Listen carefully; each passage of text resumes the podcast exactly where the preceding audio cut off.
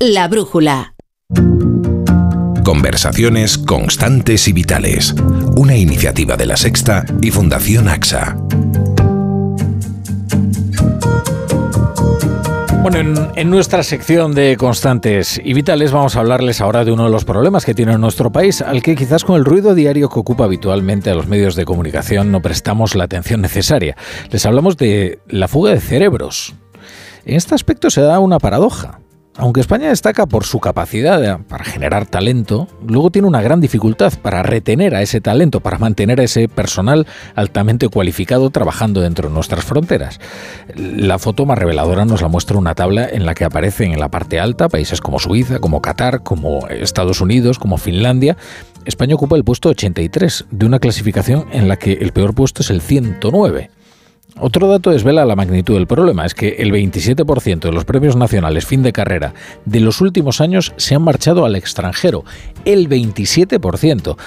¿Por qué no somos capaces de retener a nuestras mentes más brillantes? Bueno, esta es una de las preguntas que les vamos a trasladar a nuestros dos invitados de hoy en Constantes y Vitales. Tenemos ya al otro lado de la línea a Francisco Vilaplana, que es presidente de Raicex y de la Asociación de Científicos Españoles en, en Suecia. Francisco, ¿qué tal? Buenas tardes. Hola, buenas tardes. Muchísimas gracias por tenernos aquí en este programa y con esta iniciativa. Gracias a vosotros. Eh, eh, Eva Ortega. Eva Ortega Paino es secretaria general de Reicex, directora científica del Biobanco del CENIO, ya saben, el Centro Nacional de Investigaciones Oncológicas. Buenas tardes, Eva. Hola, buenas tardes. Muchísimas gracias por la invitación y encantada de estar aquí con vosotros. Bueno, os, voy a preguntar en primer lugar qué es exactamente RAICEX, la red de asociaciones de investigadores y científicos españoles en el exterior, cómo funciona, cuáles son sus, sus objetivos. Bueno, pues eh, RAICEX es, como bien dice, la red de asociaciones de investigadores y científicos españoles en el exterior. Englobamos en estos momentos a 20 asociaciones distribuidas por los cinco continentes desde, desde Canadá, Estados Unidos hasta Australia, eh, Pacífico y representamos a 4.200 investigadores que desarrollamos nuestra función en, digamos, en territorios exteriores. Y tenemos como nuestra misión, por un lado, ofrecer a nuestros socios eh, tareas de crecimiento personal y de desarrollo personal y también, muy importantemente, aportar la experiencia que tenemos de todos los socios en las diferentes áreas geográficas para la mejora y el desarrollo del sistema científico español. Bueno, y la pregunta del millón, que es ¿por qué, por qué se nos está yendo tanta gente, tantas mentes brillantes que hemos formado, eh, que hemos gastado además bastante dinero en, su formación y que podrían estar aportando a, a nuestro país? ¿Por qué se tienen que ir fuera, Eva?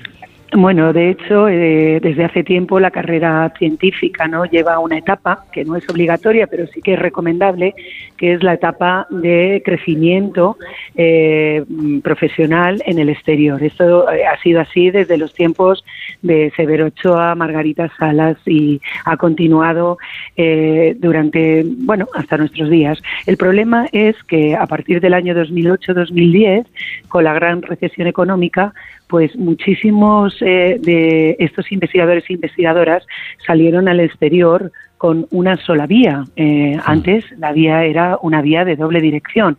Esta ha sido, se convirtió en una vía unidireccional en la que creemos que más de 22.000 científicos a día de hoy se encuentran repartidos eh, fuera de nuestras fronteras por todo por todos los cinco continentes en los que nosotros estamos representados. Nosotros estamos solo representados, eh, representamos unos 4.200, 4.300, como ha comentado Fran, pero si hacemos una evaluación y eh, salió un artículo en The Conversation eh, de, de Camle donde comentaban que la, la formación eh, de un eh, estudiante cuando ya eh, entra, vamos, va a desarrollar su carrera científica, es cuando se convierte en doctores de medio millón de euros. Si eso lo multiplicamos por los 22.000 científicos y mm. científicas que consideramos que están fuera de nuestras fronteras, se convierte en una pérdida de 10.000 millones ah, de euros. Entonces, bueno, pues efectivamente, como tú mencionas, es, es una gran pérdida de talento que efectivamente puede retornar o debería retornar, sobre todo aquellos que quieren, porque no todos los científicos que se van quieren volver, pero aquellos que quieren volver deberían tener esta, esta vía de retorno. ¿Y cómo conseguimos, digamos, devolver la bidireccionalidad, ¿no? digamos, a ese canal, ¿no? que efectivamente pasen un periodo de, formación y de enriquecimiento en el exterior, pero que regresen luego también a su país, que muchos de ellos seguro que además lo están deseando? Para solucionar este problema hace falta eh, medidas en, muy amplia dirección. Primero, siempre hablamos del tema de financiación. Es evidente que es fundamental aumentar la financiación tanto pública como privada para la, investigación y la innovación. Estamos con unas cifras pues, bastante eh, bajas comparadas con la media europea y con países de nuestro entorno y, estamos compitiendo a nivel global e internacional con estos países en materia de ciencia e innovación. Pero también es muy importante otras las trabas, digamos, administrativas y burocráticas. España es un país muy burocrático que realmente dificulta eh, el retorno y la atracción de talento a escala internacional, temas de homologación de títulos, acreditaciones científicas, etcétera, etcétera. Entonces, digamos que se tiene que, gestionar a, muy amplios niveles, aunque sí que tenemos que decir que detectamos por un parte desde, la, desde el ámbito social que realmente la valor, el valor de la ciencia se está convirtiendo cada vez más importante para como motor del desarrollo económico y eso creo que creemos que repercute también en la implementación de, políticas que, que fomenten el retorno. Mm. Eh, supongo además que los eh, científicos españoles eh, que están trabajando en el exterior están muy bien considerados, ¿no? Eso está, está acreditado, ¿no, Eva? Desde luego que lo está. Eh, vamos, es indudable que la formación que recibimos académica aquí eh, se pone de gran valor en los países de acogida y de hecho, bueno, pues se ve efectivamente por esta continuidad y este ofrecimiento estable que es una del desarrollo de una carrera científica que es por lo que abogamos desde raíces. Yo no creo que se ponga jamás en duda la profesionalidad y el, talento que, que se nos ha ido y que desde luego estamos intentando y abogamos desde raíces eh, que tenga esta vía de retorno. No, no cabe la menor duda. Mm. es que no, no, no sé si estáis de acuerdo en que a veces España sufre una crisis de autoestima que no tiene demasiado sentido, ¿no? Porque es verdad que nosotros eh, podemos tener muchos problemas, ¿eh? pero, pero desde luego el talento que exportamos luego es muy apreciado fuera, ¿no? Y tenemos trabajadores muy cualificados y bien formados, eh, no, no, solo en la rama científica, pero especialmente en la rama científica. Lo que pasa es que siempre estamos cociéndonos en el propio jugo de nuestro fracaso, ¿no? Inventado en muchos en muchas ocasiones, ¿no? Bueno, yo creo que esto es un tema importantísimo y siempre siempre señalo esto, ¿no? Hay algo que tenemos que es eh, un complejo desde que salimos, bueno, y los que estamos aquí, ¿no? Eh, los españoles y bueno, en la rama científica y en todo no lo tenemos que creer como país. Yo creo que es importantísimo que todos sepamos dar valor a lo que España nos da y a lo que en muchos casos, como tú comentas, eh, exportamos.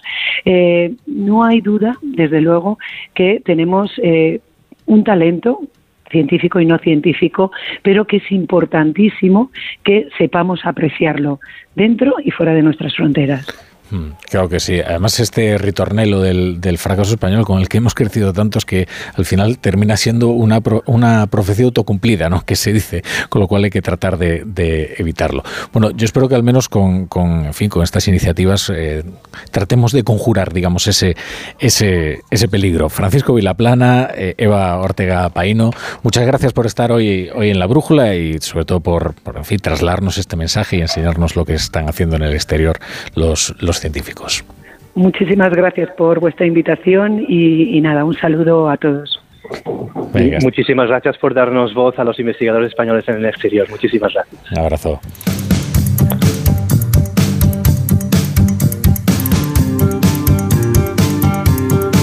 La brújula con la torre.